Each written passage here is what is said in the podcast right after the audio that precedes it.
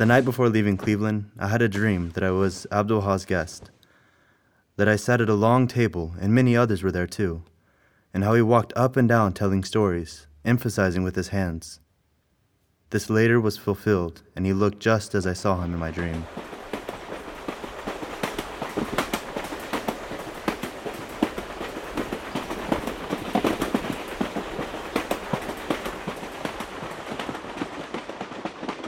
He was at Green Acre, Maine, and when I heard the rumor that he might not come west, I was immediately determined to go and see him.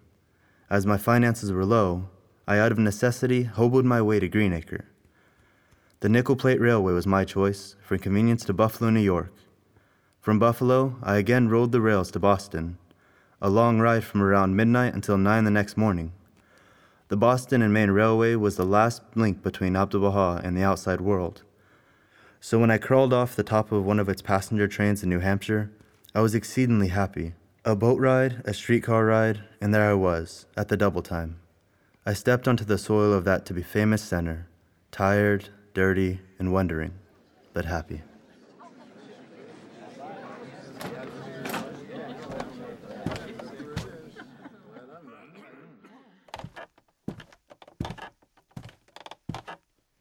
People there were taken back by my appearance. I was covered head to toe in soot. With only my blue eyes staring out from my gray face, I held in my hand a letter of introduction from Mr. Hall to Mr. Lunt. And in searching for him, I met Miss Kinney, who, dear soul, was kind enough to offer me a bed. She woke me the next morning at six o'clock, saying I'd have to hurry if I'd wish to see Abdu'l Baha. Arriving at the hotel, I found quite a number of people there on the same mission to see him. Being one of the last arrivals, I was looking around to make myself comfortable when someone exclaimed, Here he comes, now! Ahmed Sohrab did the introducing and interpreting. When Ahmed introduced me to him, to my astonishment, he looked at me and only said, Ugh, not offering to shake hands with me. Coming as I had and feeling as I did, I was very much embarrassed. After greeting several others and when about to go to his room, he suddenly turned to me and said in a gruff voice, At least I thought so. Sit down, and pointed to a chair. I meekly obeyed. Feeling rebellious over what had happened, such a welcome after making that difficult trip, my mind was sure in a whirl. It seemed but a minute until Ahmed came down and said, Abdu'l Baha wishes to see Mr. Mortensen. Why, I nearly wilted. I wasn't ready.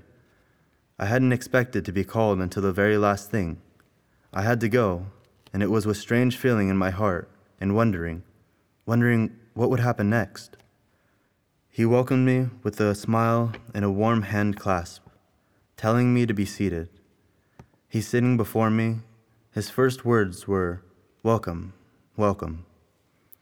You are very welcome. Then, Are you happy? Which was repeated three times. I thought, Why do you ask me that so many times? Of course I am happy. Didn't I tell you so the first time? He asked, Where did you come from? From Minneapolis. Do you know Mr. Hall? Yes, I said. He told me about the cause. Then he asked, Did you have a pleasant journey?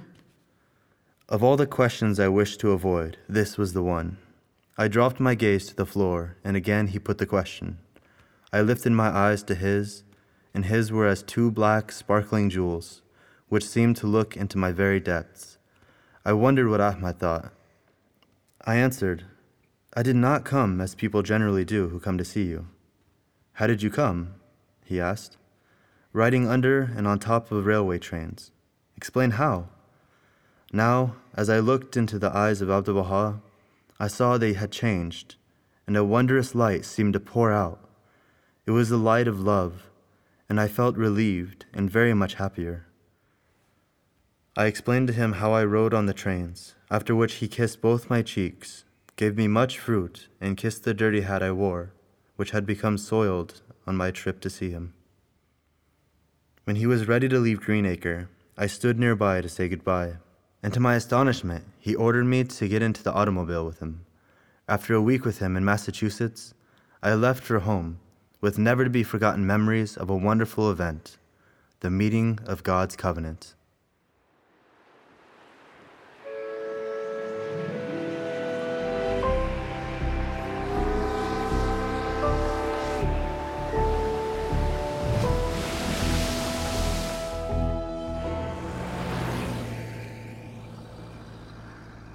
You're listening to the Journey West podcast, dedicated to following the travels of Abdul Baha in the West. Welcome to the podcast. This week's feature was the story of Fred Mortensen. Before his journey to the Master took place, Fred was, in his words, determined to be tough as any. After a failed attempt to rob a train in 1904, Fred was introduced to the faith by a defense lawyer, Albert Hall. Mr. Hall gave him Baha'i books to read during his time in jail, which had a profound impact on him. However, before his sentence was served, Fred escaped and spent four years on the run. He eventually returned to Minneapolis and contacted Mr. Hall. The words of the master still intrigued him, and when he learned that Abdu'l Baha may not come to the West, he decided that he would go to Green Acre. This story reminds us that no matter what an individual's outward appearance may be, or what their past may imply about them, these individuals, just like any other soul, have the capacity to recognize the truth. Absolutely. We really have no idea the capacity of others, and to make the judgment that one person may appreciate the faith more than another is something we all struggle with. One potential cause for this struggle is related to materialism. Let's now move to a talk by Abdul Baha on this subject, read by Ridvan. 17th of August, 1912. Talk at Green Acre. The physical beauty of this place is very wonderful. We hope that a spiritual charm may surround and halo it. Then its beauty will be perfect. There is a spiritual atmosphere manifest here, particularly at sunset. In cities like New York, the people are submerged in the sea of materialism. Their sensibilities are attuned to material forces, their perceptions purely physical. The animal energies predominate in their activities. All their thoughts are directed to material things. Day and night they are devoted to the attractions of this world, without aspiration beyond the life that is vanishing and mortal. In schools and temples of learning, knowledge of the sciences acquired is based upon material observations only. There is no realization of divinity in their methods and conclusions. All have reference to the world of matter. They are not interested in attaining knowledge of the mysteries of God or understanding the secrets of the heavenly kingdom. What they acquire is based altogether upon visible and tangible evidences. Beyond these evidences, they are without susceptibilities. They have no idea of the world of inner significances and are utterly out of touch with God. Considering this an indication of reasonable attitude and philosophical judgment, whereof they are self sufficient and proud. As a matter of fact, this supposed excellence is possessed in its superlative degree by the animals. The animals are without knowledge of God. So to speak, they are deniers of divinity and understand nothing of the kingdom and its heavenly mysteries. As deniers of the kingdom, they are utterly ignorant of spiritual things and uninformed of the supernatural world. Therefore, if it be a perfection and virtue to be without knowledge of God and His kingdom, the animals have attained the highest degree of excellence and proficiency. Then the donkey is the greatest scientist, and the cow an accomplished naturalist, for they have obtained what they know without schooling and years of laborious study in colleges, trusting implicitly to the evidence of the senses and relying solely upon intuitive virtues. The cow, for instance, is a lover of the visible and a believer in the tangible, contented and happy when pasture is plenty, perfectly serene, a blissful exponent of the transcendental school of philosophy. Such is the status of the material philosophers, who glory in sharing the condition of the cow, imagining themselves in a lofty station. Reflect upon their ignorance and blindness. Nay, rather, the virtue of man is this that he can investigate the ideals of the kingdom and attain knowledge which is denied the animal in its limitation. The station of man is this that he has the power to attain those ideals and thereby differentiate and consciously distinguish himself an infinite degree above the kingdoms of existence below him. The station of man is great, very great. God has created man after his own image and likeness. He has endowed him with a mighty power, which is capable of discovering the mysteries of phenomena. Through its use, man is able to arrive at ideal conclusions instead of being restricted to the mere plane of sense impressions. As he possesses sense endowment in common with the animals, it is evident that he is distinguished above them by his conscious power of penetrating abstract realities. He acquires divine wisdom. He searches out the mysteries of creation. He witnesses the radiance of omnipotence. He attains the second birth that is to say, he is born out of the material world, just as he is born of the mother.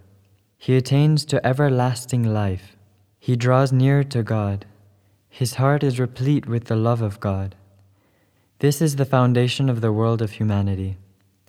This is the image and likeness of God. This is the reality of man. Otherwise, he is an animal. Verily, God has created the animal in the image and likeness of man.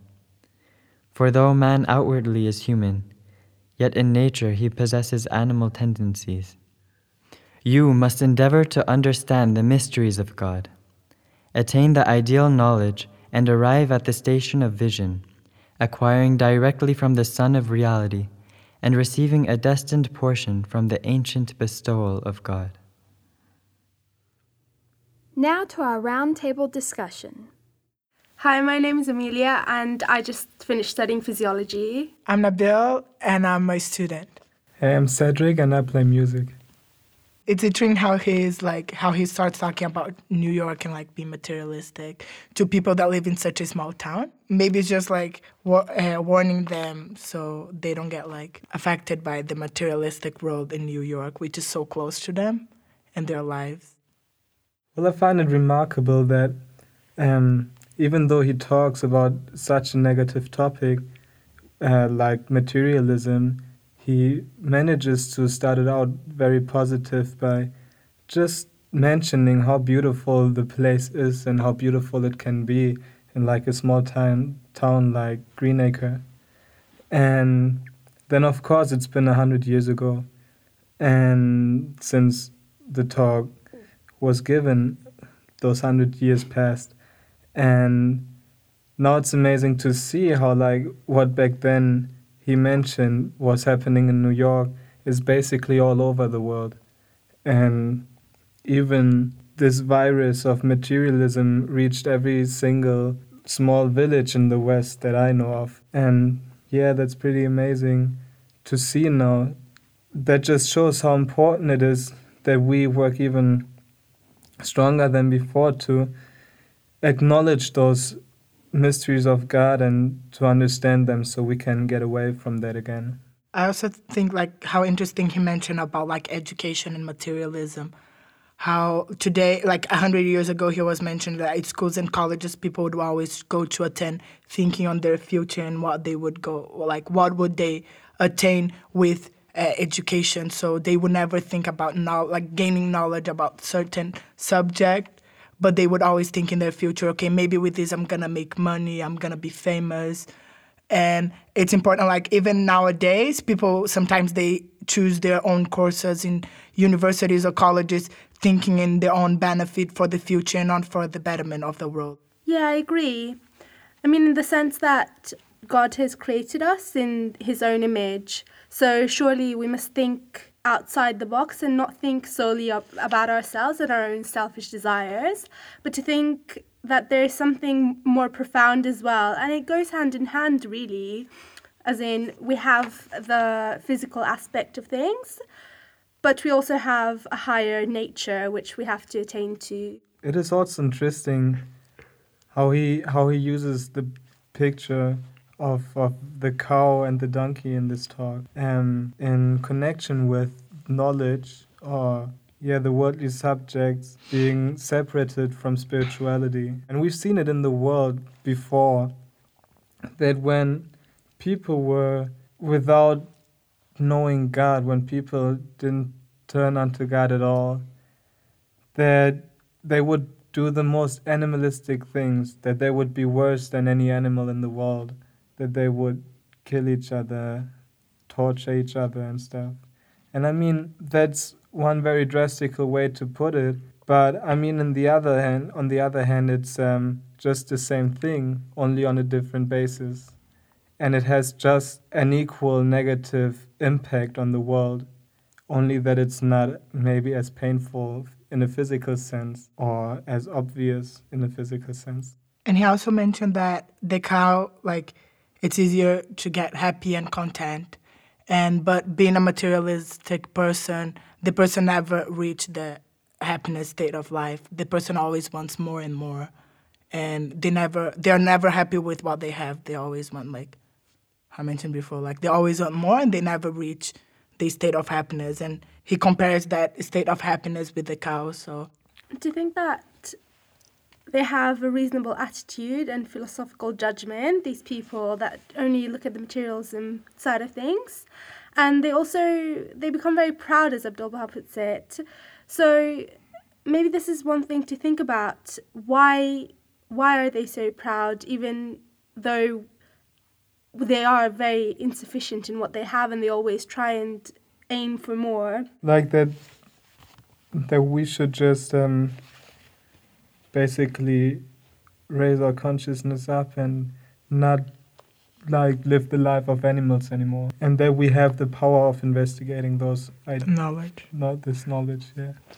So i suppose and we so could um, say that we have the capacity so even though we have our animalistic yeah. nature but we also have the capacity to go beyond this and explore something which animals cannot explore and that is to see what the sort of there's a reality above just the materialistic reality that we have and that's you know that may be one way to put it getting an attitude of service towards humanity, then um, those materialistic thoughts and all the problems that come with it will vanish naturally. I also find really interesting this line that he comments about. He says, He acquires divine wisdom, he searches out of the mysteries of creation, he witnesses the radiance of omnipotence, he attains the second birth. This is to say, he is born out of the material world, just as he is born of the mother.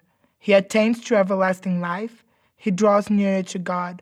His heart is replete with the love of God. At times in my life when I am unhappy, it's normally because I'm I really kind of like drift away from from the spiritual aspect of my life, and the second birth could could like be a picture for like that there's always a new start or there's always a second chance that, that we kind of like find back to, to what is really important in this life and kind of like get back to happiness. And maybe at one point we don't need those second births anymore and are just uh, happy ever after, you know? But like there's always the chance. And also when he mentions like uh, his heart is replete with the love of God. So if you keep that in mind and having the material world in mind as well. Like, what does the material world come to us? Like, uh, competition, someone trying to be better than others. And if we do everything with the love of God, if we always keep the love of God in our hearts, we wouldn't think like a material person, a materialistic person thinks. Brings a lot forth the idea of how, like, that egotism in in how that egotism in material development for ourselves, kind of like cuts off, like, stops our progress or slows it down. Because, like, if we would um, achieve knowledge with the thought of service, if we would acquire knowledge to to um, share it, to bring humanity um, forth in its um, being, but um, then then the progress would be way faster than if we do it for money and we hold information back just so others wouldn't know it and stuff like that. This is true. From my background of working a lot with scientists, you see that in this day and age, there is a lot of this um, secrecy going on almost. And you can see that if there wasn't so much hidden and people realize that they're doing this for the love of God and to help humanity as well, how much more would science be able to advance through this means? Through my studies in journalism, one thing that I've learned by studying about media was how the media influences people in this materialistic world, how they how they influence people just to get more stuff and whenever something new come out, even though the person maybe sometimes they don't even need that, they will keep in their mind that that's what they need. So I think it's interesting to people keep in mind how the media have this influence on on society. Yeah, and also in connection with music, it's it's just the same thing. Like how everything that is um, kind of like bringing in a lot of money for those materialistic concerns in this world. It's like all music with no content or only content that the cow would please, you know? Like there's no deep meaning to it anymore. No deeper meaning than whatever lower nature tells us is good. I mean, the, the major goal of that subject or of that profession is is to make people happy. It's sad to see how nowadays people satisfy and create fun in in the music and film and journalism business, but they don't try to create joy at all anymore. So it's quite obvious to me, at least, that we can see that we're not only physical um, human beings, but that we have this higher nature to us, this spiritual aspect that we have to attain to in order to be able to help the fellow men around us.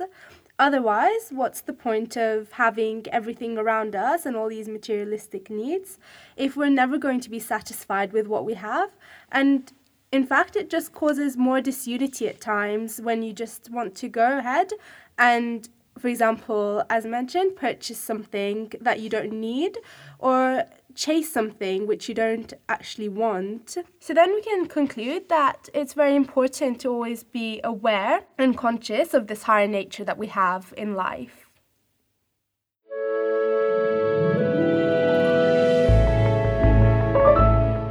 That's it for our podcast this week. If you'd like more information about Abdul Baha's travels in the West, visit our site www.thejourneywest.org. You can also find us on Facebook and Twitter at The Journey West. Thanks, everyone. Bye.